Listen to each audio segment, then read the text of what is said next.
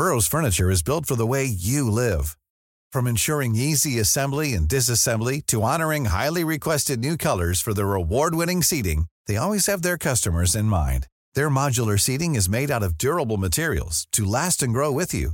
And with Burrow, you always get fast, free shipping. Get up to sixty percent off during Burrow's Memorial Day sale at burrow.com slash ACAST. That's burrow.com slash ACAST. burrow.com slash ACAST. Hey, it's Paige DeSorbo from Giggly Squad. High quality fashion without the price tag. Say hello to Quince. I'm snagging high-end essentials like cozy cashmere sweaters, sleek leather jackets, fine jewelry, and so much more. With Quince being fifty to eighty percent less than similar brands. And they partner with factories that prioritize safe, ethical, and responsible manufacturing. I love that. Luxury quality within reach. Go to quince.com slash style to get free shipping and three hundred sixty-five day returns on your next order. Quince.com slash style. When you're ready to pop the question, the last thing you want to do is second-guess the ring.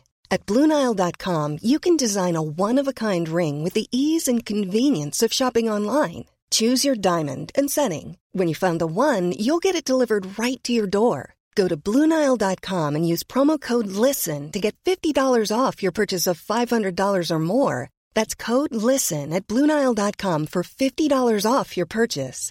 Blue Nile dot com, code LISTEN.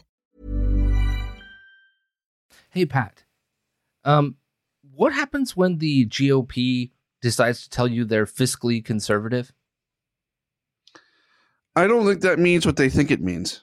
Okay, I'm just asking yeah. um, because um, they did that. Also, who cares about women in women's sports? Does anybody? Oh, oh you do? Mm-hmm. Yeah. Oh, okay, okay. And and, and then and then. Well, what about um, the Treasury Secretary de- deciding to tell us that we must morally defend Ukraine? It's our duty. Oh, you got something in your eye there, Pat?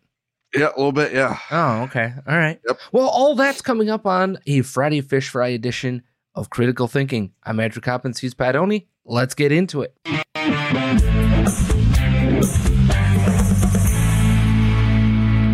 You know the drill by now. You can follow me at The Coppin Show. You can follow him at The Pat Oney Show. It's a Friday Fish Fry. It means we're going to give you our best takes of the week, the worst takes of the week, a crown of brand new Richard of the week, and play a little bit of the Bee or Not the Bee. And first off, I apologize. No new episode yesterday.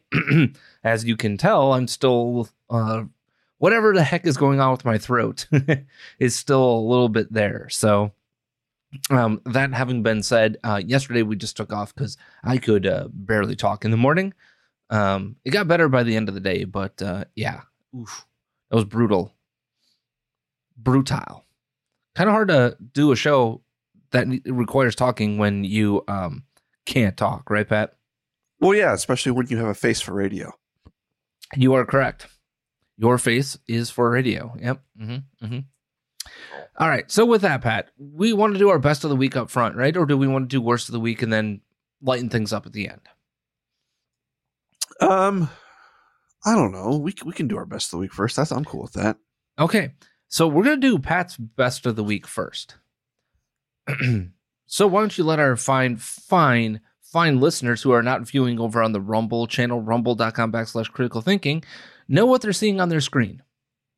So uh, Woody Harrelson, um, as you uh, may know, as a uh, Hollywood actor, and not exactly um, of the uh, red pill variety. No, no, but um, Tim Robbins, um, I guess you would consider it was maybe once of that variety. I don't know that he is now. Oh, no way. Yeah. No way. He was married to Susan freaking Sarandon. Oh, that's awesome. I forgot about that. I forgot about that. Never mind. He Never is mind. As sixties hippie as you can get. Yeah, well, Woody anyway, Harrelson. both of them, both of them are saying uh, it's time to uh, end all the COVID protocols and nonsense and to end the charade that is um, the COVID restrictions. Charade? You mean charade? Yeah, charade. Yeah, sure. Yeah, yeah. Uh-huh. Tomato, yeah. Tomato. Yeah. You, you, uh-huh. um, so, um, yeah.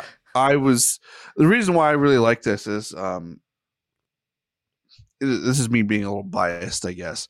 Uh, one of my favorite movies is The Shawshank Redemption.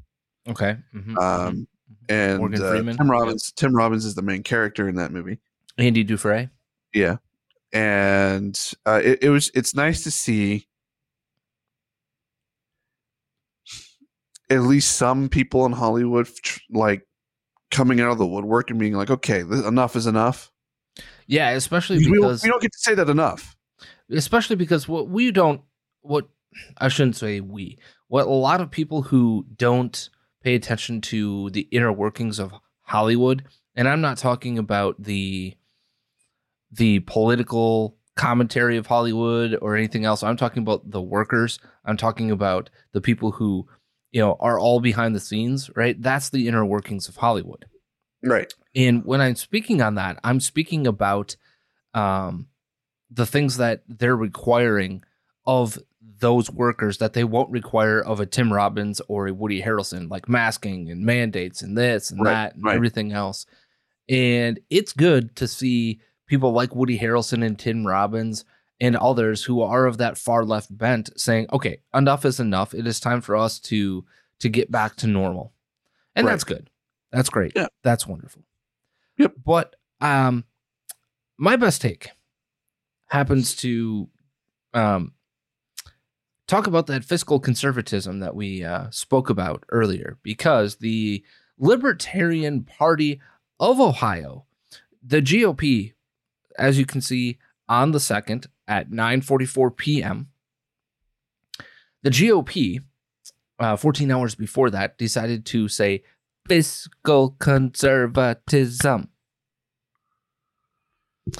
The Libertarian Party of Ohio says, we all know you spend money like a Kardashian at a plastic surgeon.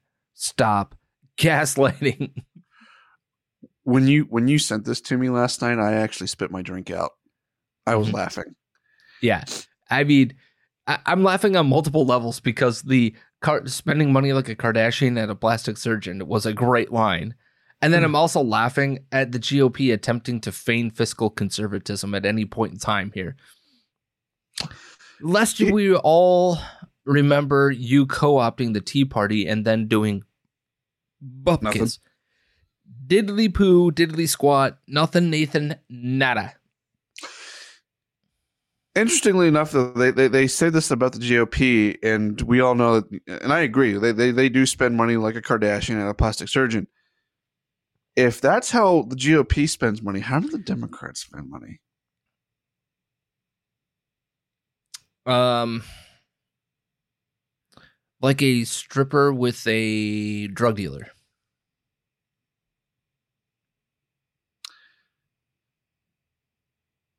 You're welcome for that. Thanks. You are welcome for that. Appreciate it. I, I can't think of a better reference, but more importantly, this has nothing to do with the left, Pat. This has everything to do with the fact that the sure, G O P has mm. attempted to... What? No. Stop gaslighting us. You are not fiscally conservative in any way, shape, or form. You haven't been for roughly thirty years. Okay, the last time you were fiscally conservative is when you were doing budgets with Bill Clinton and balancing a budget. That's the last time. Um, you blew it out for um, Iraq war. You blew out budgets throughout the Obama administration while you had power. Um, do we need to talk about Donald Trump and his insane spending? Um, do we do we have to go down this road? If you're going to do this, come on. But more importantly, the Libertarian Party of Ohio, that was such a brilliant, brilliant clapback, literally and figuratively, because if you didn't see it and you're not watching on the Rumble page, again, rumble.com backslash critical thinking, where you can watch the show every single Monday through Friday, you, you they literally were using the clap emoji in between every word, yep. and it was yeah, priceless. It was, uh, it was good. I enjoyed that every was, second of that. That was some A-list trolling right there. That, that's for sure. Trolling and truth-telling at the same time. Right. Um, more importantly, who does the G O P think they're fooling? Honestly? Is there anybody who thinks they're fiscally conservative for reals? Like, I would love to, let's put it this way. If you are in the sound of our voices or are you are seeing this show, hit us up on social media. You can follow me at The Coppin Show, at The Pat Oney Show. D M us. Comment in the comment section of the video. Do whatever you need to do. Let us know who you are, because we would love to have you on the show, because I would love your perspective as to how you think the G O P is fiscally conservative. I, honest to God, would love to hear that perspective, because and, and I physically cannot wrap my brain around that perspective. I just can't. Can we also put a rule on this, too? Because um, trying to say that you're fiscally conservative compared to the Democratic Party doesn't count. Right. Doesn't that, count. that There's no caveat. Right. You are either fiscally conservative or not. Right. And fiscal conservatism is very simple. Live within your means. Live within the budget. Stop spending money like a drunken sailor. Stop giving over one hundred billion effing dollars to Ukraine, of which we have no oversight. I, I don't know if you, people are paying attention to this, Pat, but there are governors inside the um, country of Ukraine who have built multi-million dollar homes, new swimming pools, all of this sort of stuff, while there's a bleeping war going on in their country. Um, huh? What? How how does that happen? Where, where's our money going, right? Well, we're giving them missiles and tanks and blah, blah, blah, blah, blah, blah, blah, right? Okay, but we're just handing them cash as well. And that cash has no strings attached at this point in time, no oversight, no accountability, nothing, to one of the most corrupt, if not the most corrupt government in the entire freaking world. There's not a more corrupt government in my mind. The politicians in the United States, the Ukrainian flag set on Twitter. Zelensky is not a hero. Zelensky is not a good person. Okay? Zelensky is a crony. Zelensky is a crook. Zelensky has done what, Pat? Cut down on opposition press, opposition political parties, um, has um, taken on um, religious oppression. And by taken on, I mean he's oppressed various religions, all in the name of martial law and all this other stuff inside Ukraine. That's the person we're supposed to just hand a blank check basically to. And oh, by the way, um, our Treasury Secretary, uh, which we'll get into in a little bit, not only has her druthers or her her thoughts on supporting Ukraine, she just decided unilaterally to send ten billion dollars over that direction. I am pretty sure, Pat, that that is not how our government works. That is not how it's set up. That is highly illegal. And if that does happen, and if that did happen from the Treasury, go to jail. Do not collect two hundred dollars, you piece of trash. Because the only people who have the ability to allow that to happen are the people with the purse strings. And the last time I checked, in how our government is structured, that belongs in the halls of the United States House of Representatives. Period, point blank. So where is the Treasury Department getting off deciding to send ten billion dollars one direction or another? More importantly, I'm pretty sure we just printed ten billion dollars to send over there while we're in the middle of inflationary issues. And oh, by the way, um, the inflation got worse last month instead of better. Uh, uh, exactly opposite of what they were predicting. And oh, by the way, Pat, as we were sending one hundred billion dollars over there, hundreds at this point now, billions of dollars, right? We're importing ammunition for our own soldiers to use. We are lowering our stockpile of available weaponry to defend ourselves.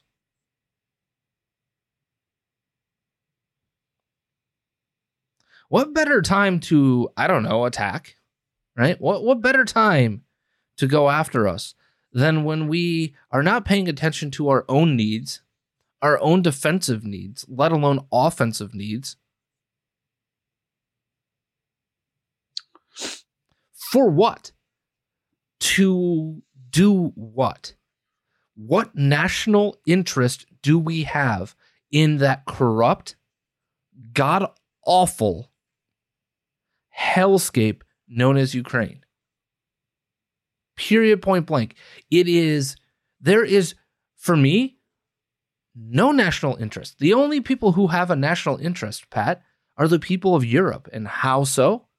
Because the pipelines that give them the natural gas and things that they need, right, go right through Ukraine.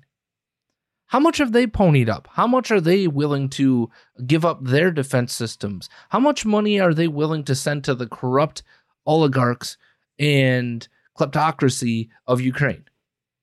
A tenth of what we are sending over? We're, we're sending, we sent, we've sent ninety percent of all money, weaponry, training, all that sort of stuff, right?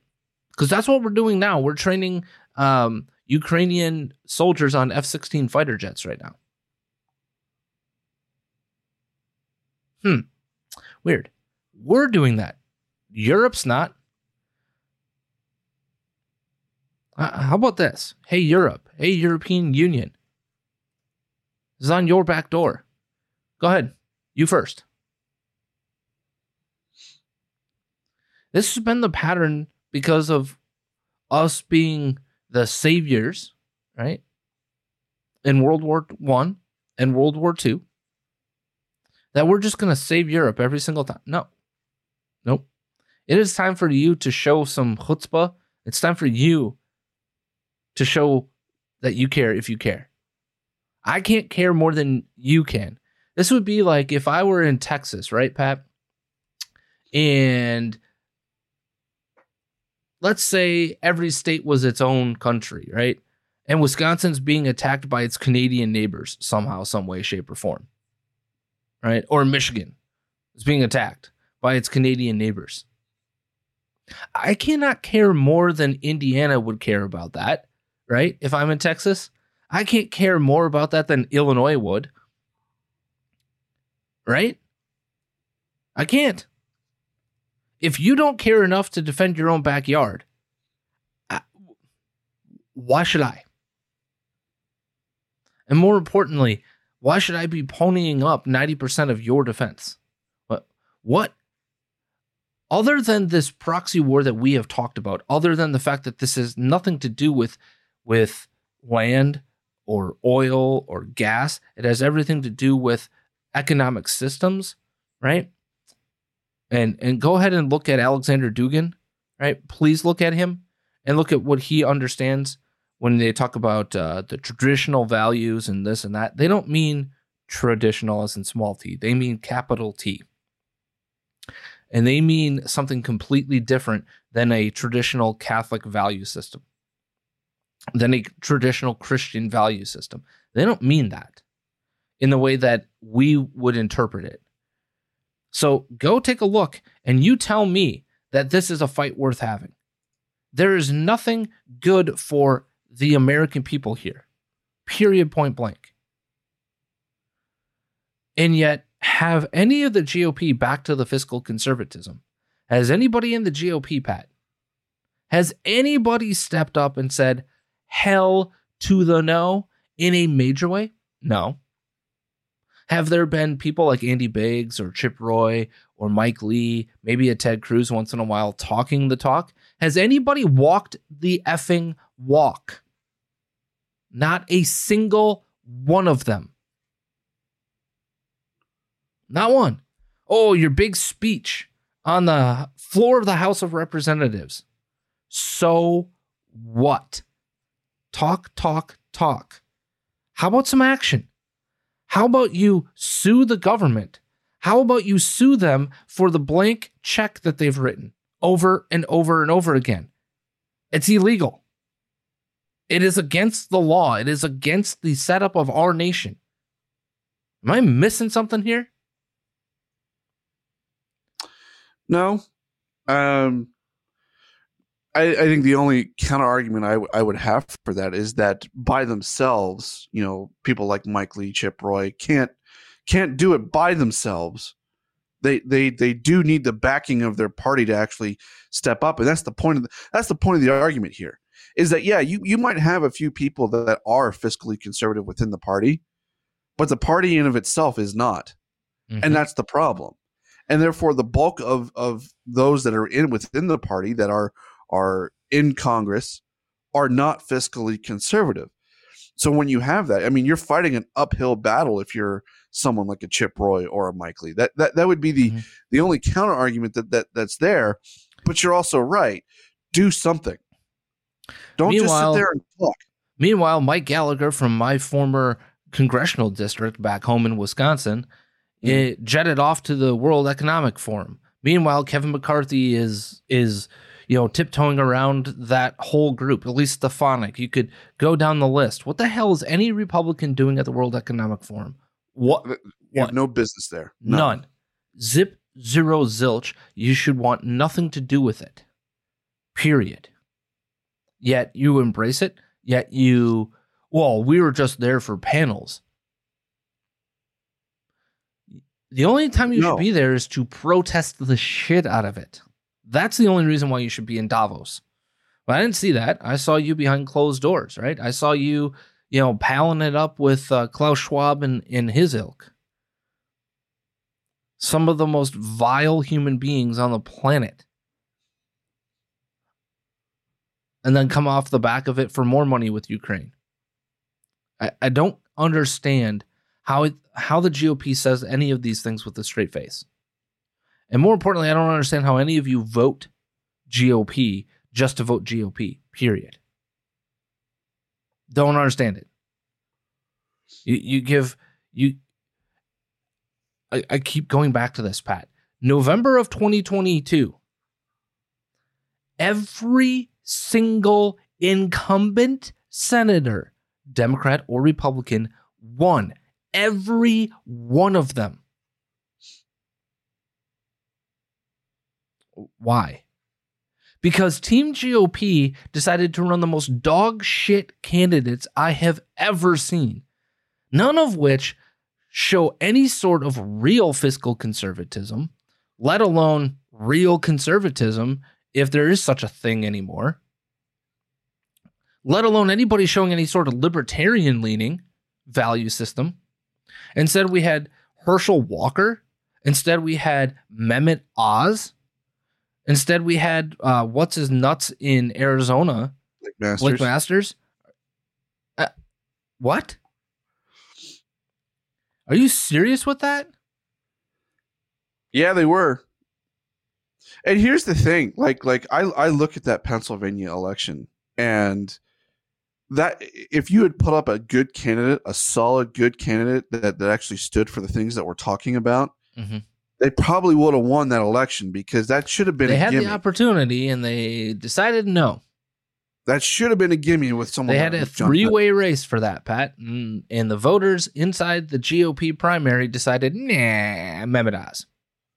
So congratulations, Pennsylvania, you have yourself to blame. And it just goes to show where the G O P voting base really is. They will eat whatever crap sandwich they put in yeah. front of them. Oh, and they'll shove it down our throats at the same time. And you'll like it. Mm-hmm. Most of most G O P voters will just like it. Well, well, we, we no, no. It, the, the time for accepting... And I'll put it this way. This is a good analogy. The husband who caught his wife cheating once, or the wife catching the husband cheating once, forgive forgiveness, right? A re- right. Repentance, right? Okay, great. Second time, third time, fourth time, fifth time, sixth time, seventh time. If they continue to do the same thing over and over and over and over again and shove it down your throat, at what point in time do you get it through your head? They're not changing. They don't care about you. So it's time to leave. It is time to show them your power. As Yet, as as the yeah. as the resident conservative on this show, what have I said about the G O P in the past? The only party that hates you more than the Democrats is the, the G O P. G O P. And with that, Pat, it is time for us to play a little bit of the bee or not the bee. Are you ready for that? Oh, I'm very ready for this one. Are Are you sure? Oh, I've been I've been waiting for this one. All right. Lay that headline on me at least one time, please. All righty. Well, this headline is uh, brought to you by uh, Women's History Month. Man regrets transitioning to woman after seeing line for restroom. Man regrets transitioning to woman after seeing line for restroom. Is this the bee or not the bee? That is the question. And while you're thinking about that, Andrew Coppins, folks, if you haven't gone to coffee brand coffee dot com yet, please do so. They are a great company that doesn't care about your politics. Mm-hmm. They make a great product that is a great pick-me-up in the mornings, especially if you are not a morning person, especially if you can't function in the mornings without that uh, good cup of coffee. They've got all sorts of different great flavors over there that you can check out and try. Um, refer a friend. Uh, buy several different flavors uh, to try. If you, if you just like your traditional coffee, they have that too. If you're not a coffee drinker like me, they've got hot chocolate. They've got tea. It's a fantastic company. That's all I can say. I can't, I can't say enough good things about these guys. They don't care about your vote.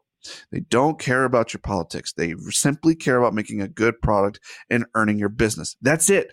And that's who we should be. Those are the kinds of companies we should be doing business with. Business that won't insult you, right? So go to coffee brand coffee dot com. Use the promo code Critical Thinking at checkout and get five percent off your purchase. That's coffee brand coffee dot com. Promo code Critical Thinking at checkout and get five percent off your purchase today. All right. Man regrets transitioning to woman after seeing line for restroom. Is this the bee or not the bee? Andrew Coppins, your answer. This has got to be the Babylon Bee. Um, now, I'll save from save some of my commentary for later. But yeah, this has got to be the Babylon Bee. You would be correct. This is the Babylon Bee. Sadly, sadly, we'll see a story like this in about a year. If if not sooner. Um, a local man who recently, and by the way, this comes from Portland, Oregon. Mm-hmm. Um, a, a local man who recently completed his transition to living as if he were a woman immediately regretted his decision to do so after seeing the line for the ladies' room at a large public event last night. I had no idea I would have to wait this long to go pee, said Rihanna Everhart. Upon discovering the line for the restroom before I transitioned, I could just walk into the men's room, do my business at, at, at a urinal, wash my hands, and get back out in two minutes.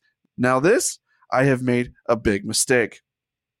The restroom line located at a local nightclub on the night of the performance by the an all-trans Taylor Swift cover band stretched the full length of the side hallway next to the stage, showed no signs of shortening. One biological female in the line stated, "This is nothing new. This is part of being a woman," said Monica Hodge as her wait in, had, in the line had reached the twenty-five minute mark. "It's always like this. If some guy decides he's going to pretend to be a woman to use a lady's bathroom, he's going to have to u- get used to this."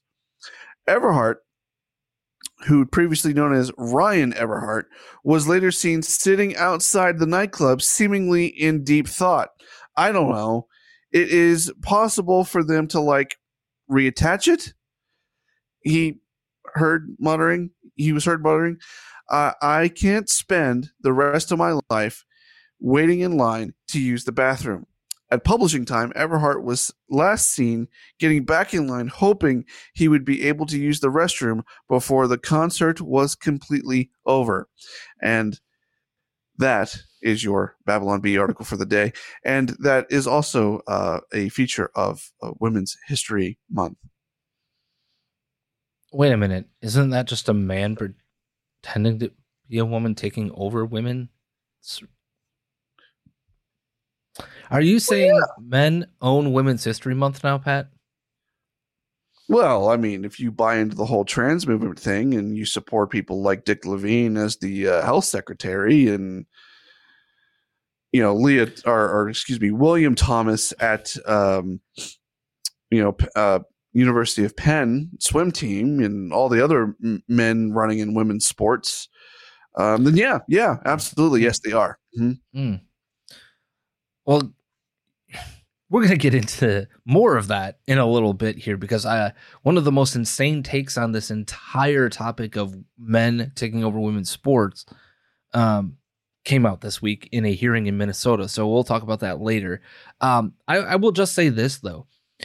Um, have you been to a sporting event at a newer arena or stadium lately?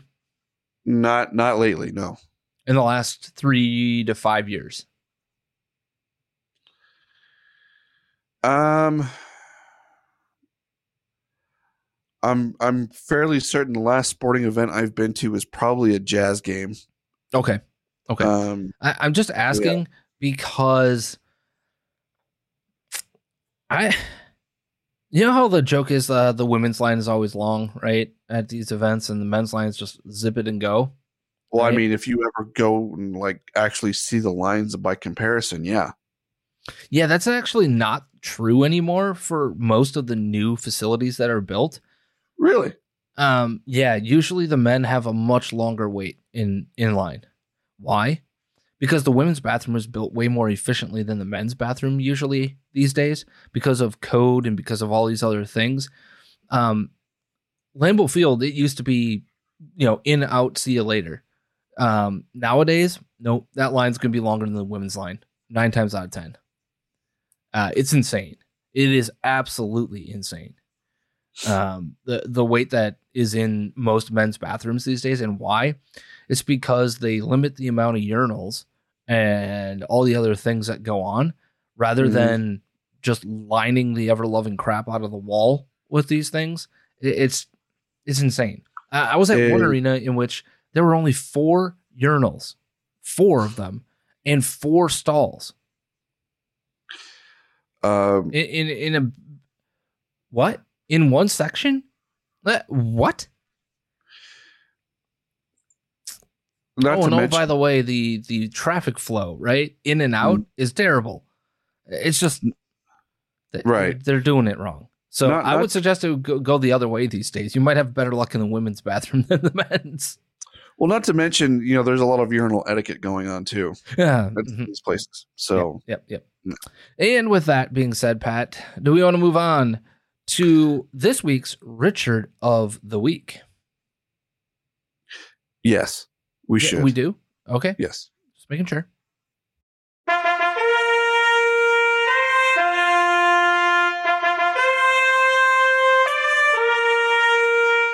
So, Pat, the four nominees for Richard of the Week are... Well, of course, we have Joseph Marionette Biden. Okay. Um, for his uh, comments on discussing the, the mom who lost uh, two sons to a fentanyl overdose and him laughing about it. Yeah, that was a pretty bad look. Um, yeah. All I'm going to say on that, though, is also uh, w- what you doing blaming Joe Biden for that when your sons died when uh, Donald Trump was in office, and then also what would you blame Donald Trump for? Right, right. I'm not not blaming him for the, the fentanyl overdose. I'm like, this, right. This it's it's the fact that uh, you better. You, you, what are you laughing? Like that's not funny. Mm. Like this whole thing yeah. isn't funny. No, no, no, no. And and Donald Trump got slammed for doing crap like this. Yeah, all the time. And uh, Joe Biden better be getting slammed for all this, too, which mm-hmm. he is by the right, but I don't know by so much on the left. Mm-hmm. So, OK, that's nominee number one is Joe Biden. OK, number two, we have uh, Vladimir Zelensky, because, you know, he's claiming that uh, we're going to have the, the U S, us are going to have to send our sons and daughters over there to fight in the Ukraine war over my dead body. Yeah, screw you. And then. We have Mayor Lori Lightfoot. Yes, because she or finished behind be- former Chicago Public School C E O Paul Vallis, right, mm-hmm. with mm-hmm. thirty-four percent of the vote. Um, Brandon Johnson got about twenty percent of the vote. Lightfoot, seventeen percent. Oof. So she was asked by a reporter after getting her ass kicked, okay, asked after her concession speech if it was, you know, be- she was treated unfairly in this race because of her race and gender. Now, if I told you, Pat, that there were seven people that ran for uh, mayor of Chicago, would would you believe that? Yeah, I, I, I could believe it. Yeah. Yep. So there's not um, like party primaries. It's just a single primary. Everybody right. in the mix, right? Mm-hmm. Okay. How many of those seven nominees do you think were white? Maybe two. One. Paul Vallis. Mm. That's it. That's it. Now, she replied. Okay. Lightfoot replied, "I'm a black woman in America. Of course, she was treated unfairly." No, no, no. No, you weren't. Not at all. It was your adversarial relationship with the press to begin with. It was your... Um, shutting out the press. She is famous for having this like barricade basically to the um, elevators that lead up to the fifth floor where the the mayor's office is. Um, she's very famous for getting in the face of reporters. She wasn't treated unfairly in any way, shape, or form. You said you were going to be tough on crime. That has not happened. A very weak record. Mm-hmm. Yeah, very, very, very weak. And and then the day later, a day later, we find um, the first, uh, well, the third officer under her watch, um, shot and killed in the line of duty. Um, yeah, it was brutal. eighteen-year-old gangbanger who shouldn't have been on the streets to begin with, but that's neither here nor there. Let's just put it that way. Um, yeah, nobody treated you unfairly because you were a black woman in America. This is one of, if not the most progressive city government in the entire bleeping country. You jackass. Beatles. Yeah. And our fourth nominee is going to be one Doctor Colleen Shogan. Pat, have you ever heard of Doctor Colleen Shogan? Um, sort of, sort of. How, how? How in the hell have you ever heard of Doctor Colleen Shogan other than the research into Today's show? Prior um, to that, no way, no I hell, no of. way, no how, no that, that's freaking why way. I said sort of because you know we, we I heard her name out throughout this week, but did I know of her anything prior to that? No, I no, I've never no. heard of her. Prior, nice try, so. Pat. Nice, nice yeah. try. Nice try.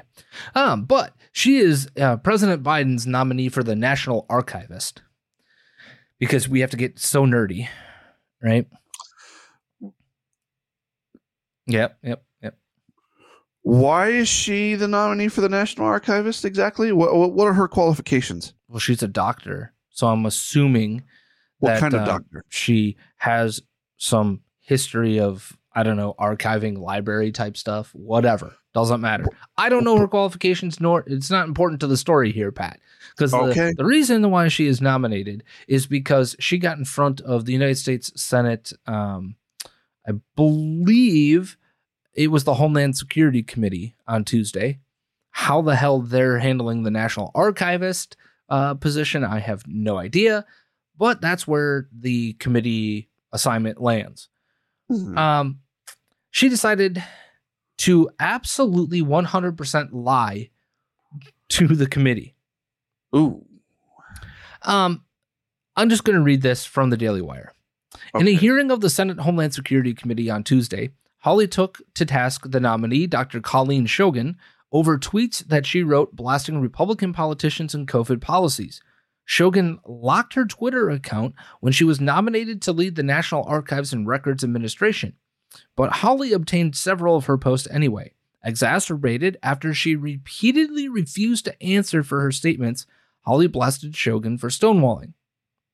Quote, I asked you to provide the public posts that had previously been available on Twitter because the ones that we have were pretty disturbing, Hawley began. You, res- you responded as follows, and I quote, my personal Twitter account is comprised of posts about my mystery novels, events at the White House Historical Association, Pittsburgh sports teams, travels, and my dog. Is that an accurate statement? Um, here's a problem. Hawley calls out a post that Shogan made in February of twenty twenty-two complaining about the fact that mask mandates have been lifted for children under the age of five. He then asked if such an overtly political statement was characterized of, or characteristic of her Twitter feed. Quote, my social media is my is in my personal capacity, Shogan responded. This exchange continues.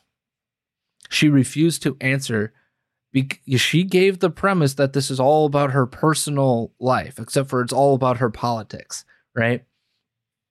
She literally lied to Congress or lied to the Senate. What are they going to do about it? You, you want us to believe that you you should lead this when you can't even answer to, yeah, you know what? I, I have a political lead. Everybody's allowed their political opinions, Pat. Just own it.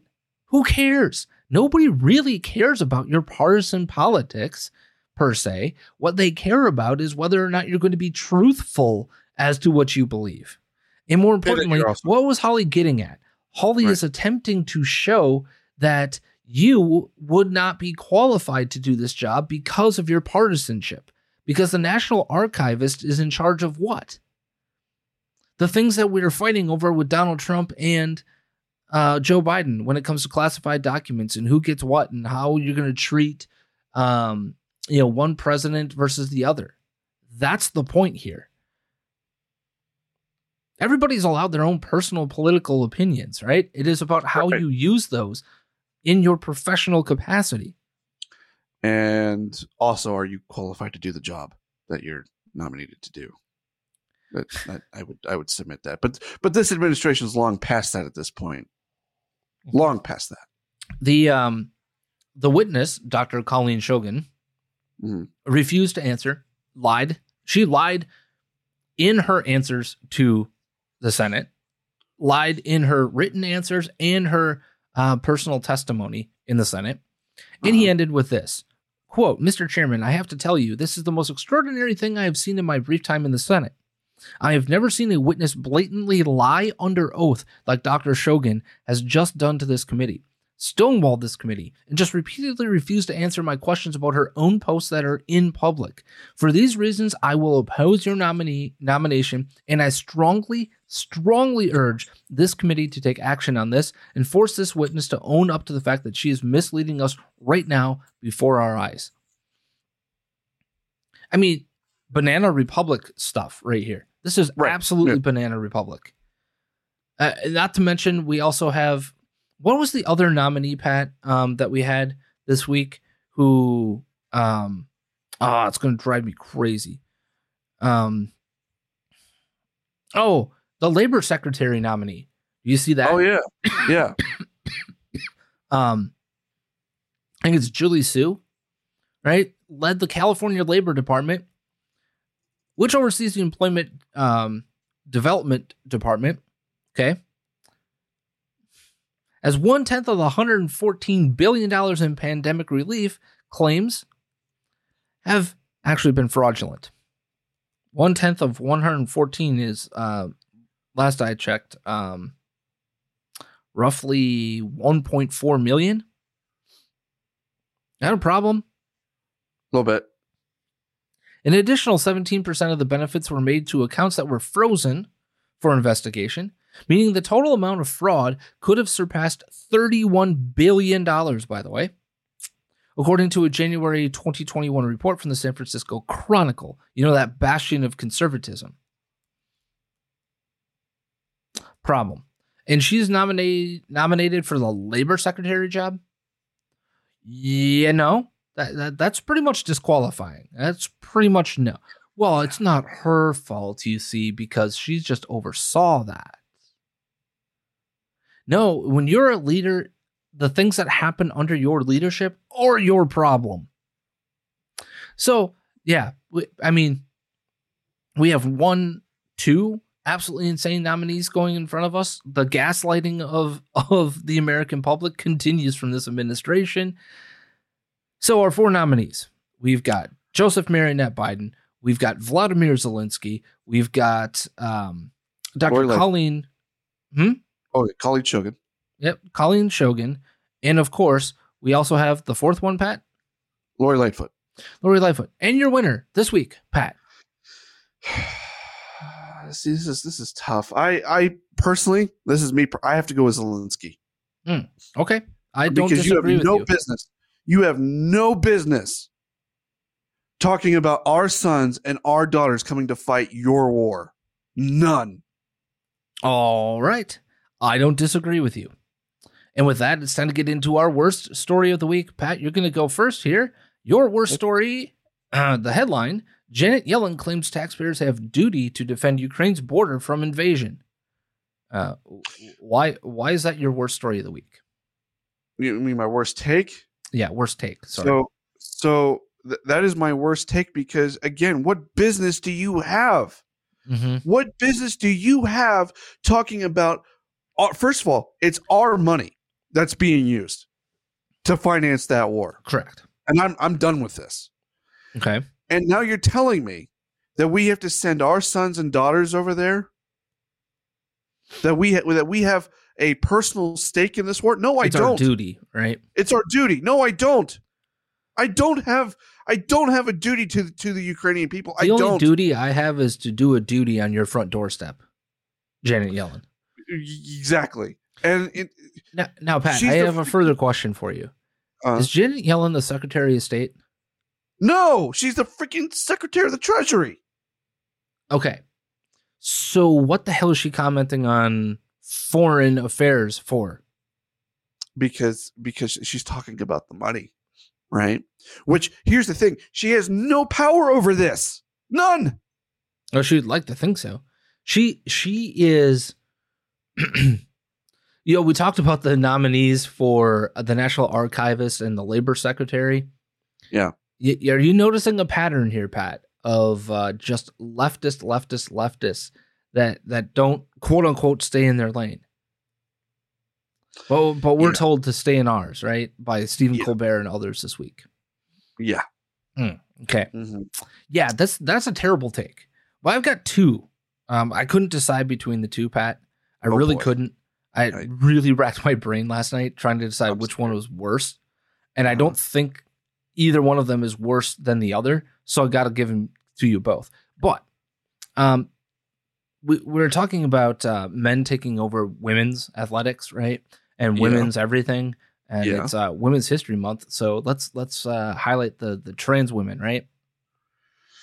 Oh boy, this is this is what passes for smart testimony in the state of Minnesota. It's fair competition. I am so sorry, but our just cisgender girls are going to be just fine. You know what? Society is built in a way that accommodates us already. I had a D, I had an athlete who was a, a U S A Olympic gym, uh, was on the track to being an Olympic, Olympic gymnast. She trained with Sunisa Lee for ten years. Whether she lost in competitions to a girl or a, uh, somebody who was a trans uh, girl, her outcome was going to be the same. She didn't go to the Olympics. She was going to be a D one athlete, which only seven percent of high school students go to be that. Actually, only seven percent going to do play uh, collegiate sports, and two percent make it to be D one athletes. And then from there, only two percent of that two percent makes it to become a pro athlete. So the fears that we have around a fair competition, it is fair. And the few trans girls that play with other girls, our cisgender girls, will be okay. So what I wanted to shift away from those conversations because they are not rooted in reality. Our- Not rooted in reality. Hey, Pat, question for you. Uh-huh. Um, William Thomas. What was William Thomas ranked as a swimmer, as a dude? Like four hundred thirty-second or something like that? four hundred twenty-seventh or four hundred thirty-second, right? Yeah. Okay. Just checking. How many seconds did uh, he win by in the first event that he had as a woman um, in the N C double A championships? Wasn't it like two or three seconds or something like that? Yeah, it was two point three seconds. Yeah. So almost two and a half seconds. Okay. which is a lot. Uh, that's a lot. Okay. And then, and then secondly, Pat, um, he, she tied Riley Gaines at the two hundred freestyle. Right. And by the way, that was, um, William Thomas's least, um, least best event. Okay. Leah Thomas was better at distance swimming. Right. We're talking like the eight hundred. We're talking the sixteen hundred, right. You know, that, that type of stuff. Okay. Okay. Who, who got on the podium to take the picture, um, and get the accolades of that uh, William tie? Thomas. Well, William Thomas. So, to that woman in Minnesota, they'll be okay. No, no, really? Really? The N C double A just highlighted a dude beating a woman and then decided to put that dude who tied with a woman for an event on the podium. Well, and then she has the gumption to sit there and talk about they'll how many go fine. on they'll play. Do that. She doesn't even know what the hell she's talking about. Second, no. of, second of all, it's not seven percent and two percent. No. It is five percent of high school athletes will go on to play college athletics. Okay? And of that, one percent of them play D one athletics. And of that one percent, less than one percent of them will go on to be professional athletes. Right. Not seven percent, two percent, and two percent.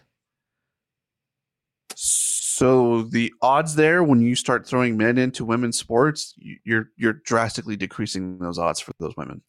And also, Pat, of of that group of people, if you really want to break down the women's side of things, it is less than one-tenth of one percent of the women who play sports at a D one level. Or any level. If, if you really want to get technical, it's like, I think it's one one hundredth of a percent actually will become professional athletes. Why?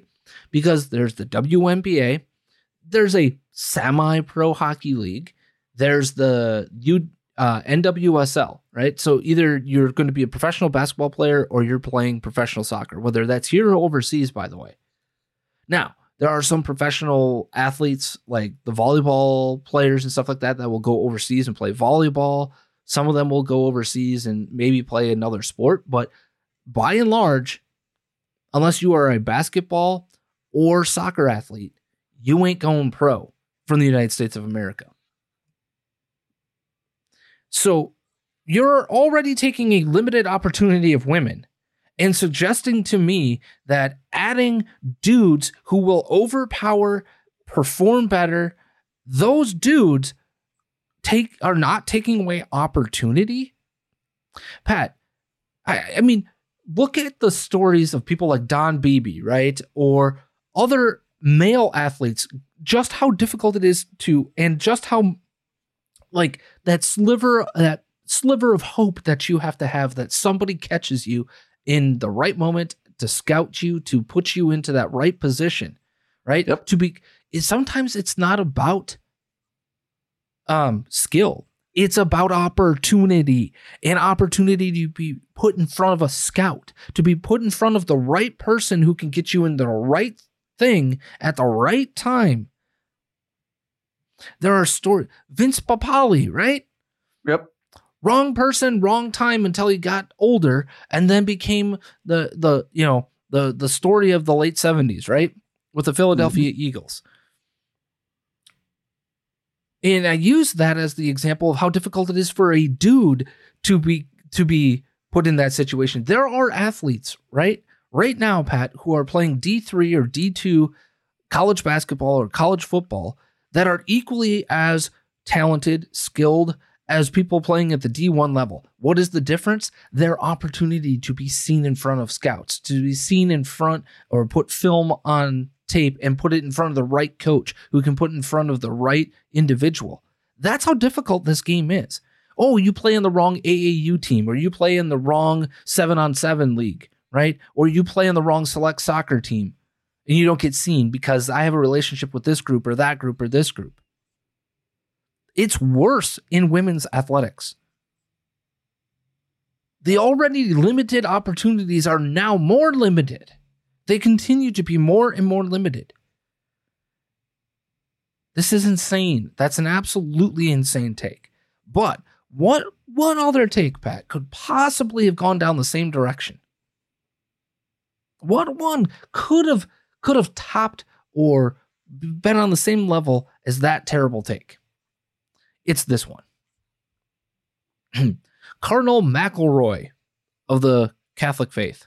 Quote, while Catholic teaching has an essential role in, a, in moral deci- deci- decision-making, it is conscience that has the privileged place. As Pro- Pope Francis has stated, the church's role is to form consciousnesses, not replace them. Huh? Do you even Catholic, bro? So, this has always been the conundrum of how I look at libertarian individualism from a Catholic perspective, right? And yes, it's true. We have a conscience, right? We have our own ability to make decisions, right, as individuals. But on top, as a practicing Catholic, as a confirmed, you know, through all the sacraments, right, of Catholicism, the thing that forms your conscience is the teaching of the church. It is first, it is primary. Secondary is as these, these moral teachings, as we learn from the teachings of Jesus in the Bible, right? These are the things that inform our conscience, that, that form around it, right? Why else do you have the Ten Commandments? Why else do you have the teachings of the church in the morality of the church if it's sub your own conscience? Folks, this is this is the church of me right in the middle, as I as I put out on Twitter. This is the church of me within the Catholic Church. I, I can't put it any stronger than that. I just, I, I don't know how you could possibly think that. Do you even do you even Christian, bro? And Emily Zanotti had a, a great, great, uh, had a great response to this. Yeah, but I'm ascribed to the Catholic faith and believe in and hold to its dogma. I can't just do whatever the bleep I want and then, and then take communion. It's dangerous to my eternal soul to tell me that I can. That's what they're telling you, is that you're you, you're whatever you want to do, right? And this is what I talk about with the church of me, right? It is, I'm going to do whatever the bleep I want to do during the week and then sit in the pew, and then and then I, I get to absolve myself of whatever the hell I did this week. That is not how this works. That is not how any of this works, especially not in the Catholic Church, especially not in that faith. And why are they doing this, Pat? Why? Why would people like Cardinal McElroy do this? Why is that happening? That's happening in Germany, right? There's a schism happening in the church in Germany. Why are these things happening? It's happening because the people in these positions of power are what? They're of a certain persuasion that is, how shall we say this, antithetical to the teachings of the church. Okay? This has been the most open secret within the Catholic Church for my entire life, that a lot of the priesthood is is what? Of the I like dude variety. Right, yeah. Okay? And this is their attempt at the church of me taking over the Catholic Church. Why? Because they want to hold fast to their sin. That's the point here, right? My sin. We we have to allow these people to sit in the pew on Sunday, right? All about the, let's get them in front of us to hear the message. To hear the message of what? That your sin is okay. No, it's not. The point of every parable in the Bible, right? Every teaching of Jesus Christ is not that, oh, I'm absolving you of your sin. No, the absolution of your sin comes from repentance, comes from recognition of that sin and change and move away from that sin. This is insane. This is ab- what is the point of of any sort of faith, Pat? What is the point? If if it's me first, dogma second. Me first, teaching second. No, my conscience is formulated by the teachings of the church. I can choose to accept or deny the teachings of the church, right? That's the conscience part of it. But denying the teachings of the church would be to be what? Out of step with the church. Thus, something I must go to what? Confession for. And confess that sin. And then pay penance for that sin. And make sure I'm not doing it again and again and again and again. If you are an unrepentant sinner, you are not in step with any faith whatsoever. None. There's not a faith in the world that says this, except for the church of me. That's how far we've come. Look at what was going on with that whatever church in Sydney, Australia that we highlighted on Wednesday. The the Glitter Ash Wednesday. Mm-hmm. That is not how this works. That is not, that is a slap in the face of faith. That is not faith. That is not uh, highlighting anything other than yourself. The whole point of Ash Wednesday is a recognition of, uh, of the moment that Jesus is about to go through. The, the forty days leading up to Jesus' death. It is not about celebrating your sexual identity in any way, shape, or form. To do so is to blaspheme. I, I, I, I don't, I don't get it, Pat. And I know that you're not Catholic, but this would be the same thing in the Mormon church, right? Oh, by the way, the, the teachings of the prophet, right? Nah, that doesn't supersede your conscience. What? What is the point of of being in in in in a faith? What is the point of you being a cardinal at that point? Now, is it true that we have the ability to freely think? Absolutely. But as I have said time and time again, Pat, the point of confirmation within the Catholic Church and the point of confirmation in your faith and the point of confirmation in any faith is what? To go through the process of critically thinking about whether or not you believe the tenets of the faith to be true, right, and just. Thus, your conscience has thought through these things. Your brain, your soul, your body have thought through these things, and you happen to believe these things are the things that formulate the plan of your life, of your own free will. That's the point. It's these things first. Your conscience second. Your conscience is decided by these things if you choose the faith. If you choose the faith of me, well, there is no conscience.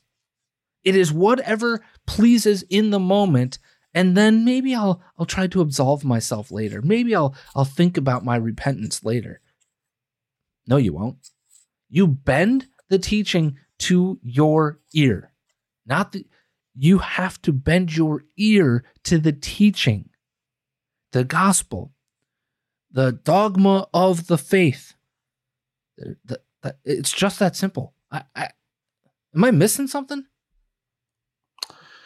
Nope, not at all. On that note, Pat, your final thoughts mm. on this week. Don't get lost. Remember who you are. No means no. And just for this week, just no. No. Yeah. Please be smart, no. Be safe, be kind. Make sure you eat all of your meals this weekend. And as always, Matthew five forty-seven.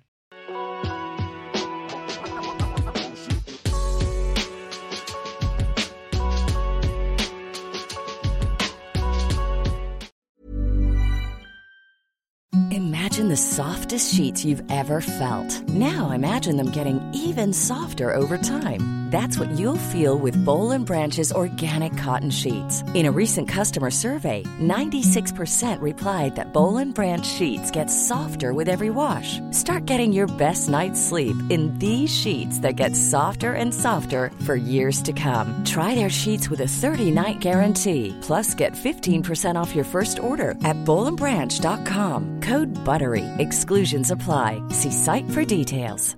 Hey, it's Paige DeSorbo from Giggly Squad. High quality fashion without the price tag. Say hello to Quince.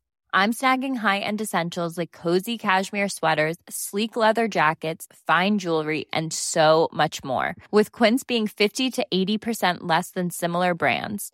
And they partner with factories that prioritize safe, ethical, and responsible manufacturing. I love that. Luxury quality within reach. Go to quince.com slash style to get free shipping and three hundred sixty-five day returns on your next order. Quince.com slash style. Even when we're on a budget, we still deserve nice things. Quince is a place to scoop up stunning high-end goods for fifty to eighty percent less than similar brands. They have buttery soft cashmere sweaters starting at fifty dollars, luxurious Italian leather bags, and so much more. Plus, Quince only works with factories that use safe, ethical, and responsible manufacturing. Get the high-end goods you'll love without the high price tag with Quince. Go to quince.com slash style for free shipping and three hundred sixty-five day returns.